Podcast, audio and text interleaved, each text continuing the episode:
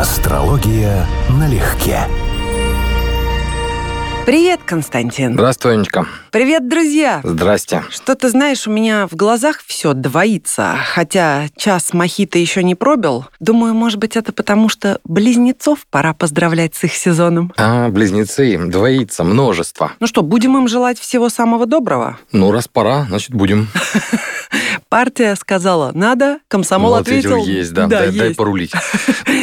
Говорим доброта, думаем о человеке с широкой, счастливой улыбкой, и это Николай Николаевич Дроздов, Ник-Ник, как его ласково называли его студенты, с 1977 года в течение 40 лет. Ведущий программы в мире животных, ученый-зоолог, биогеограф, объездил с экспедициями весь свет, читал лекции по экологии, но это светящийся и всю жизнь лучезарно добрый человек. Ну, действительно удивительно интересный человек, потому что наблюдаешь за ним и каждый раз думаешь, ну, душа в человеке. То есть ты видишь, что это не просто личность, не просто медийный персонаж, это не просто характер, который интересен, да, а человек, который умеет сочувствовать, сопереживать, то есть у которого есть соответствующий потенциал. Карта, надо сказать, любопытная, то есть энергии у него в гороскопе совсем непростые. И да, с одной стороны, мы видим человека, который, безусловно, умный, коммуникабельный, которому буквально суждено быть начитанным и быть знатоком, экспертом в каких-то вопросах, но, с другой стороны, очень непростыми, я бы сказал, даже принципиальными для него жизненными конфликтами, весьма ранимого, на самом деле, эмоционально ранимого. И то, что он сумел исправить в себе эти качества, то, что он сумел научиться жить с этим мягко, то есть не проявляя агрессию, не проявляя конфликтность, это на самом деле, ну, если не подвиг, то какой-то степени достижения. То есть, на самом деле, он должен быть человеком достаточно возбудимым, достаточно ранимым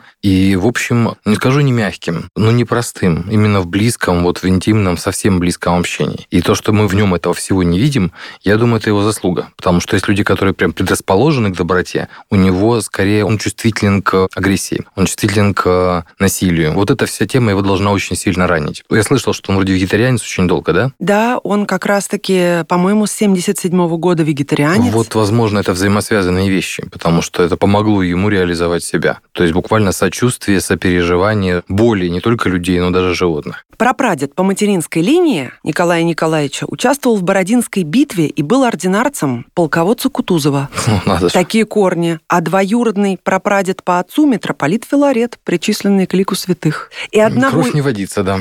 Кровь не водится. Одного из внуков Николая Николаевича зовут Филарет, второго Ян. Мгм. И вот анекдотичная история, которую он сам рассказывал, его диалог с внуком. «Дедушка, а когда ты был маленьким, у тебя компьютер был?» «Ну что ты, внучок, ну, конечно, нет».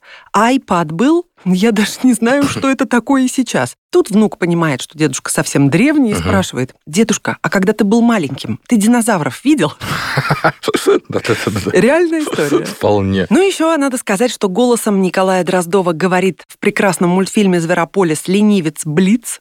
Вот тот, к которому они приходят очень спеша, помнишь, да? Да-да-да, помню, Вот, он его озвучивал. Мне очень нравится, как определяет свое жизненное кредо сам Николай Николаевич. Ну-ка. Я открыл три состояния, которые останавливают процесс старения. Смеяться, петь и танцевать. Молодец. Прям молодец. Ну, Для- жизнелюб. Для Венеры в Тельце самое то, что можно порекомендовать, это правда. И, кстати сказать, для Марса в Скорпионе тоже. Достаточно сильная, хотя и очень непростая натура. Он молодец, что он реализовался вот таким вот, ну, скажем, неконфликтным образом. Но я не знаю людей, которые бы его не любили. Даже до сих пор в комментариях на YouTube под Мгм, любым мгм. роликом все объясняются ему в любви от чистого сердца. То есть он вызывает у людей улыбку и прилив какого-то счастья необъяснимого. Ну, объективно хороший человек. Это Очень. не, не по карте, а по жизни, что Да. называется. А говоря про то, что останавливает процесс старения, надо с тобой нам обсудить женщину с изысканнейшей красотой, над которой время вообще не властно, и которая в возрасте выглядит значительно лучше, чем в молодости. Это Кармен де Лорефичи, которая занесена в Книгу рекордов Гиннесса как подиумная модель с самой долгой карьерой. И вчера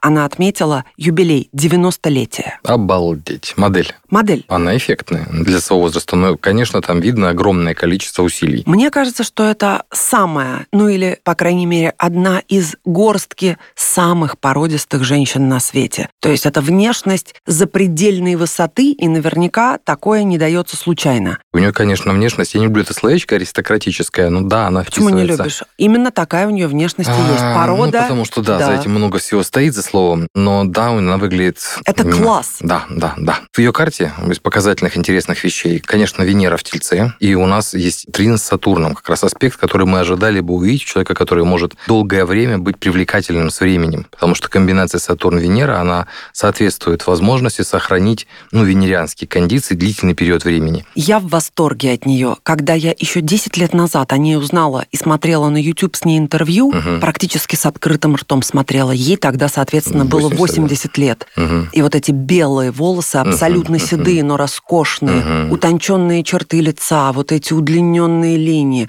Ну, какая богиня.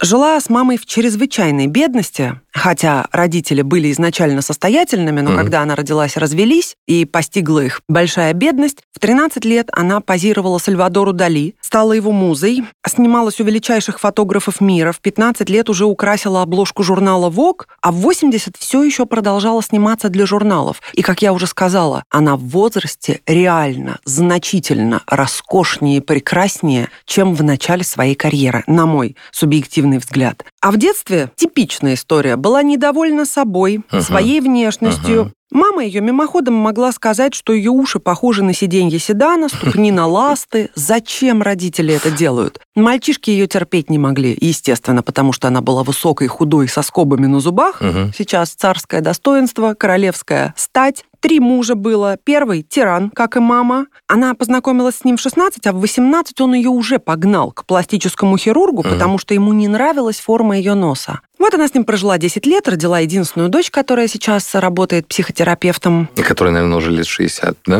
50-60. Да, конечно, за 50. Второй ее муж был талантливым фотографом, тоже 10 лет они прожили. С третьим не знаю, что было. И дальше она говорит, с тех пор я думаю, что с мужчинами незачем идти под венец, много им чести. Вот именно.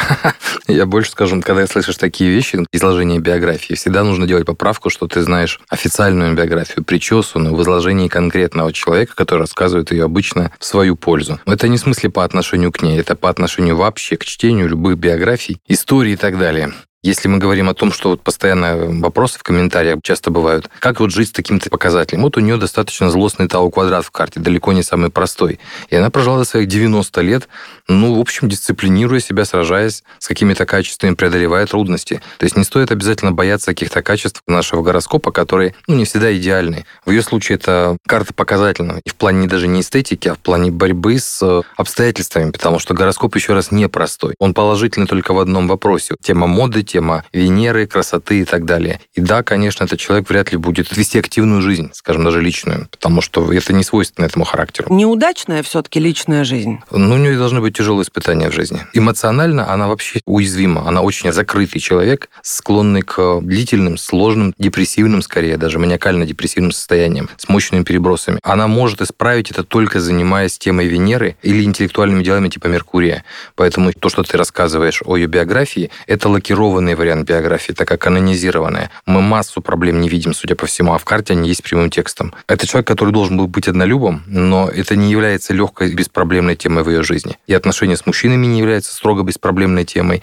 И любовь, на самом деле, хотя достаточно счастливый вопрос в ее жизни, но она сама по себе в силу биографии, в силу особенностей гороскопа будет иметь целый ряд проблем при совместимости с другими людьми. Поэтому могу поверить и в сложные отношения ее с родителями, С мамой. с мамой почти наверняка. Но тут и отец могу почитаться так. И с мужчинами вообще, особенно старшего возраста. Ну, то есть реально непростая ситуация. Совершенно иная, но тоже очень нестандартная женщина-близнецы, и мы ее упоминали в прошлом году, Хелена Бонем Картер. Но все-таки невозможно ее даже не противопоставить, а не упомянуть как еще один совершенно иной типаж, но Мгм. невероятно яркий. Это Марла из фильма «Бойцовский клуб», Мгм. миссис Лавет из Суини Тодд, королева червей из «Алисы в стране Да-да-да-да. чудес». Ей фантастически удаются интересные психопатки. Да-да-да. Сумасшедшенка такая да, легкая. Да, да, да. При этом она потомственная британская аристократка, правнучка британского премьер-министра лорда Аскота и баронесса Бонем Картер. У меня, конечно, ассоциации с ней две. Это вот после планеты обезьян, потому что да. очень, очень настолько точное попадание в кастинг, что теперь каждый раз, когда я вижу, мне трудно избавиться от ощущения, что ну, ну вот попадает она в этот ну, образ. Ну, посмотри, ну, крылья сделаешь, голубки, да. и тебе это перебьет. Да, может быть, да. И второй, конечно, образ это вот сумасшедшенка в Гарри Поттере, Белатрикс, да, по-моему? Да-да-да-да-да. Вот, ой. Вот это, кстати, вот ты вопрос задавала Дроздове, у нее в карте показатели достаточно мягкого человека. Человек, который нежный, мягкий, реально склонный к добру от природы и тоже достаточно уязвимый. И такая же Венера в изгнании Вовне, очень часто в актерской профессии. Она очень умная, опять же, очень, умная, да. очень умная, очень начитанная. В всяком случае, в рамках той профессии, которой она занимается, это даже избыточно в ее карте. Ну и еще раз, это тоже непростой характер. Несмотря на ее мягкость и так далее, да, она принципиальный человек, который может не уступать. Склонна даже не уступать в принципиальных вещах. То есть эта легкость внешняя, она создает иллюзию легкости вообще в характере, а это не совсем корректно очень харизматичная и практически всегда лохматая. То uh-huh. есть это ее изюмина. Uh-huh. После «Восьми подруг Оушена» я помню в интервью сидели там Сандра Буллок, uh-huh. Кейт Бланшет, uh-huh. и Кейт говорит, да дайте уже, give the girl a comb, дайте уже девочке расческу. Ну так они подкалывали друг друга. Ну, очень харизматичная Бонном Картер. она запоминается везде, во всех Да. 157 сантиметров ростом, и какая подача себя, как ее не то чтобы много, но если вы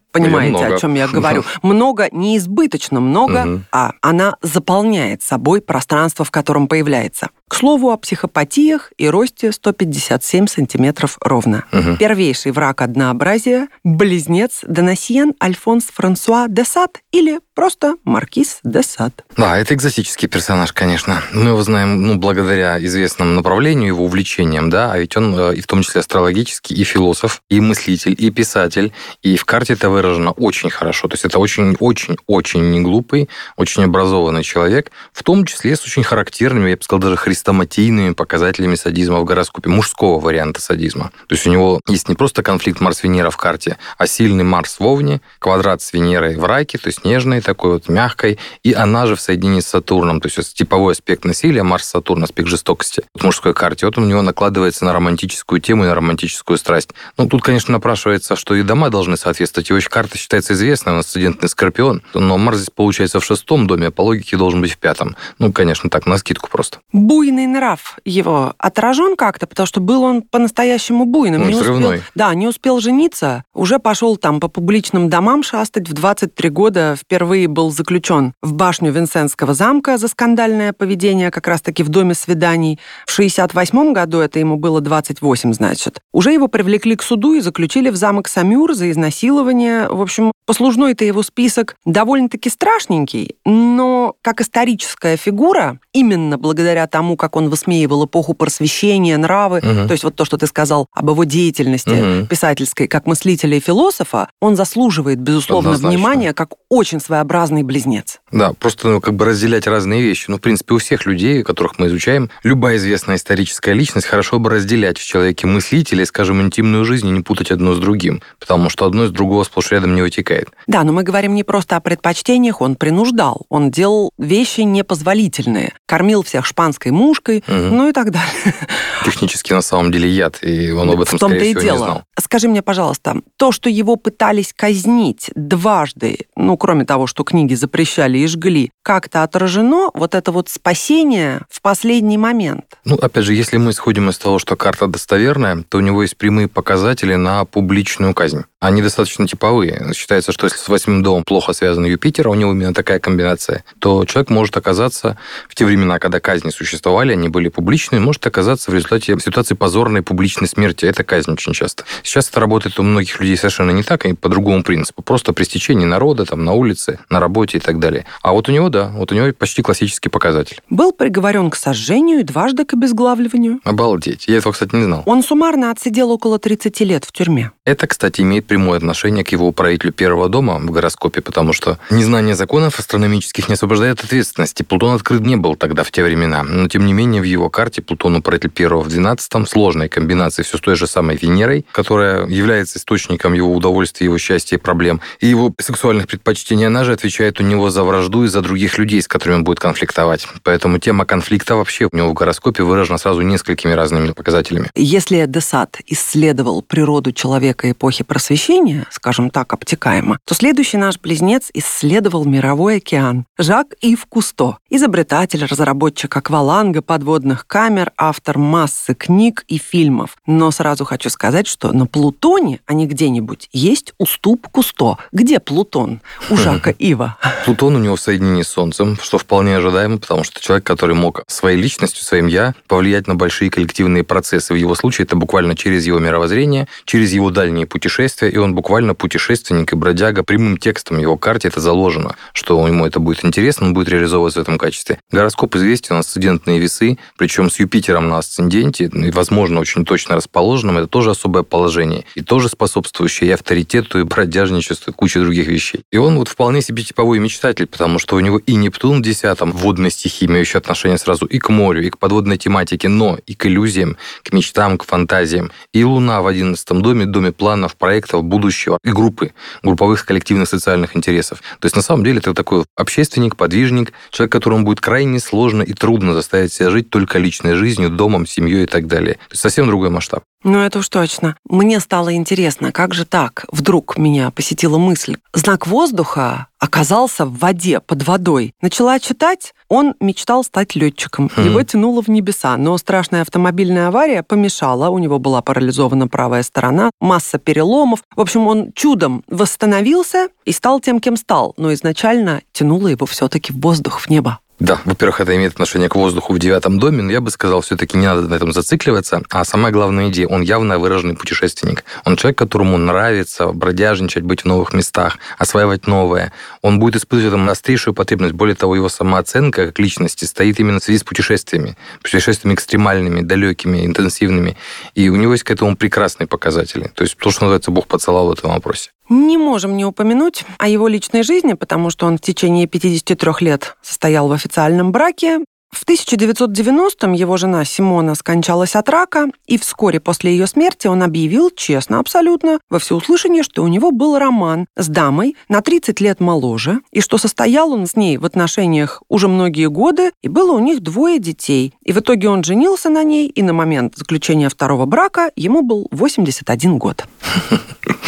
Молодец. Но на самом деле прямых указателей на долгий стабильный брак у него в карте нет, во всяком случае по классическим современным представлениям. А вот про необычные ситуации, связанные с браком, про нестандартность в отношениях, я не исключаю варианта, что его жена была в курсе этих отношений. Это было бы логично с его гороскопом, что эти отношения были, ну, вот по-своему честными, потому что это типовые вещи. Брак, скорее всего, держался не на его карте, а на ее, потому что его гороскоп не соответствует долгосрочным отношениям вообще. Это человек, который должен был много, именно много перемен. Не в смысле романов, у него нет такой мощной сексуальной потребности, как у Десада, например, но именно вот партнерских супружеских отношений стабильных в карте нет, а перемены есть. Совсем другой характер. Это близнецы Георгий Бурков, артист театра и кино. Я очень его люблю, хотя моя любовь не имеет ничего общего с народной любовью к его ролям, где он исполнял алкоголиков. Это, конечно, uh-huh. всем очень uh-huh. ложилось на душу, uh-huh. но не знаю почему, я всегда в нем видела человека значительно более глубокого, умного и мыслящего. И когда начала читать его биографию, в этом убедилась. Скажи сначала, что видишь, а потом я аргументирую. Что интересно, что кинематографическая его судьба – это роли, известные роли вот всяких пьющих, слабохарактерных. Лицо у него простое, и, соответственно, это толкало на определенные амплуа. А происхождение, вот его семья, у него образование, там, дворянские корни и так далее. То есть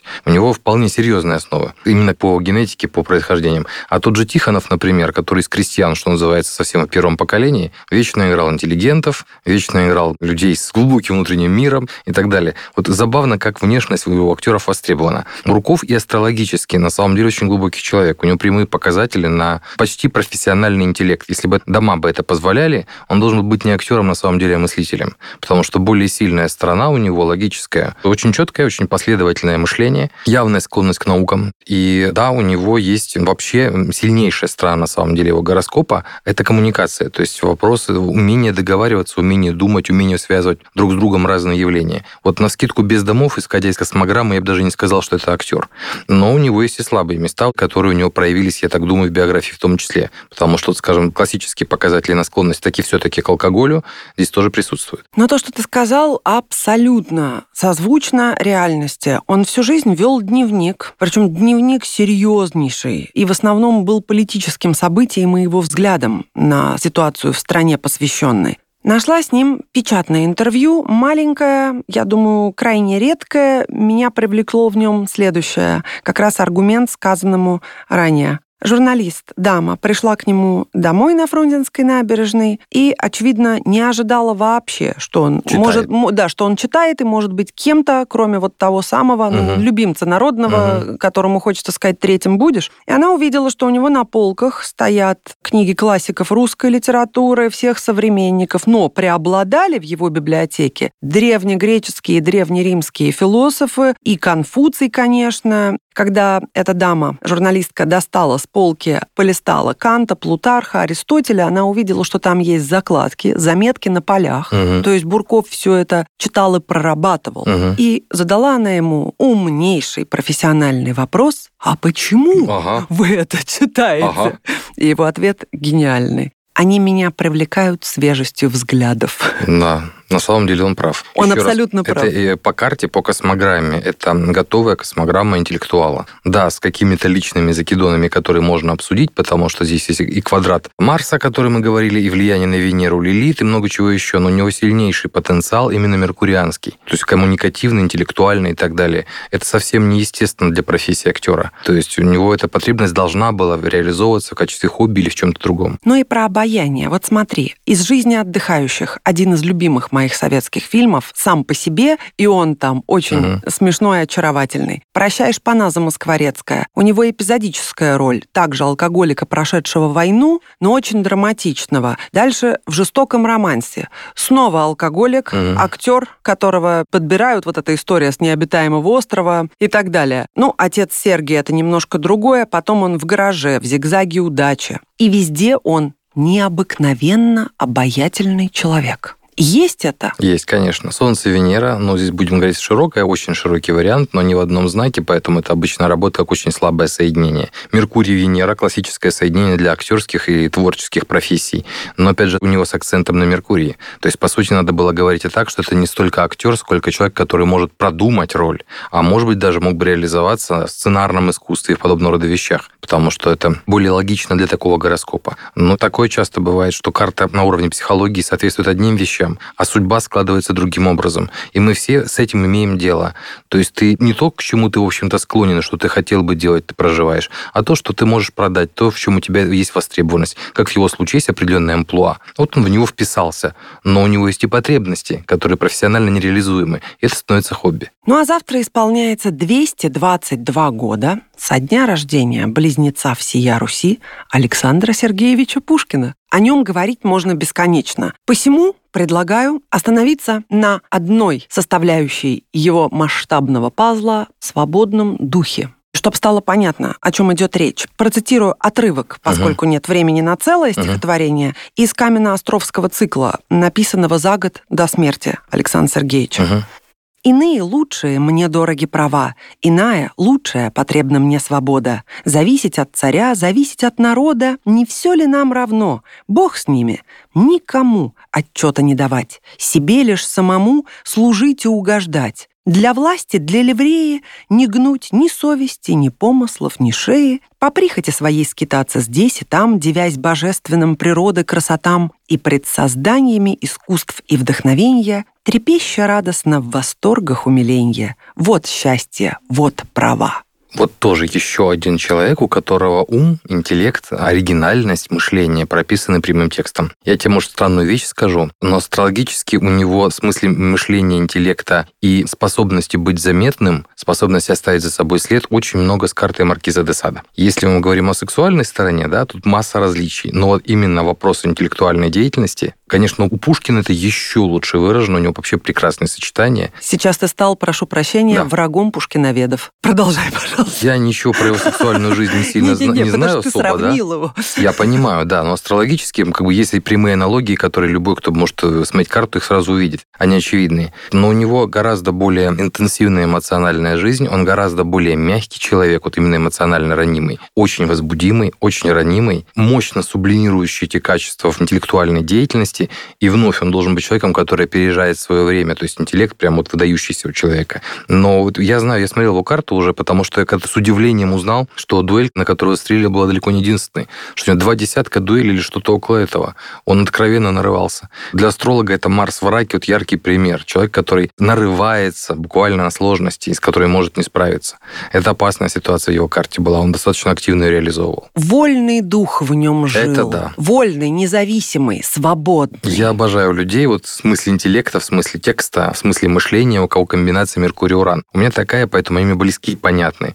И вот его трин Меркурий-Уран с рецепцией, великолепный абсолютно, плюс еще влияние Луны. Это вот человек, который, да, он гуманитарий, а не технарь, но он выдающийся гуманитарий. Тут Но случай, гений, когда, да, когда можно гениальный. говорить про особые качества. Действительно, хоть затасканное слово, а все ж другого не подберешь. Гений и есть гений. Но ты знаешь, очень вдохновляет меня, сейчас будет тавтология, его высказывание о том, что такое вдохновение. А это, по его мнению, умение приводить себя в рабочее состояние. Блестяще. Блестяще. Просто блестяще, да. И присовокупляя к этому умению единственное правило жизни Кусто, а именно, если у человека появляется возможность вести необычную жизнь, он не имеет права от нее отказываться, то получится идеальный близнецовский рецепт, на мой взгляд. Кстати, да. Разные впечатления, узнавание нового. Это вот то, что во многом объединяет всех, кого мы рассмотрели. И не только из-за близнецов, у них дополнительные показатели в картах почти у всех. Ну так вот, дорогие близнецы, желаем вам вдохновляющего, разнообразного, захватывающего, а в том, что вы от этого просто не сможете отказаться, даже и сомнений нет. Ну, может, это и правильно, что не надо отказываться от разнообразия. Близнецы должны быть разнообразными, они должны быть кем-то, кто рассказывает, передает, узнает и знакомит других с тем, что узнал самостоятельно. Будь то писатель, будь то путешественник, будь то актрисы, будь то мы с вами, которые живут обычной жизнью.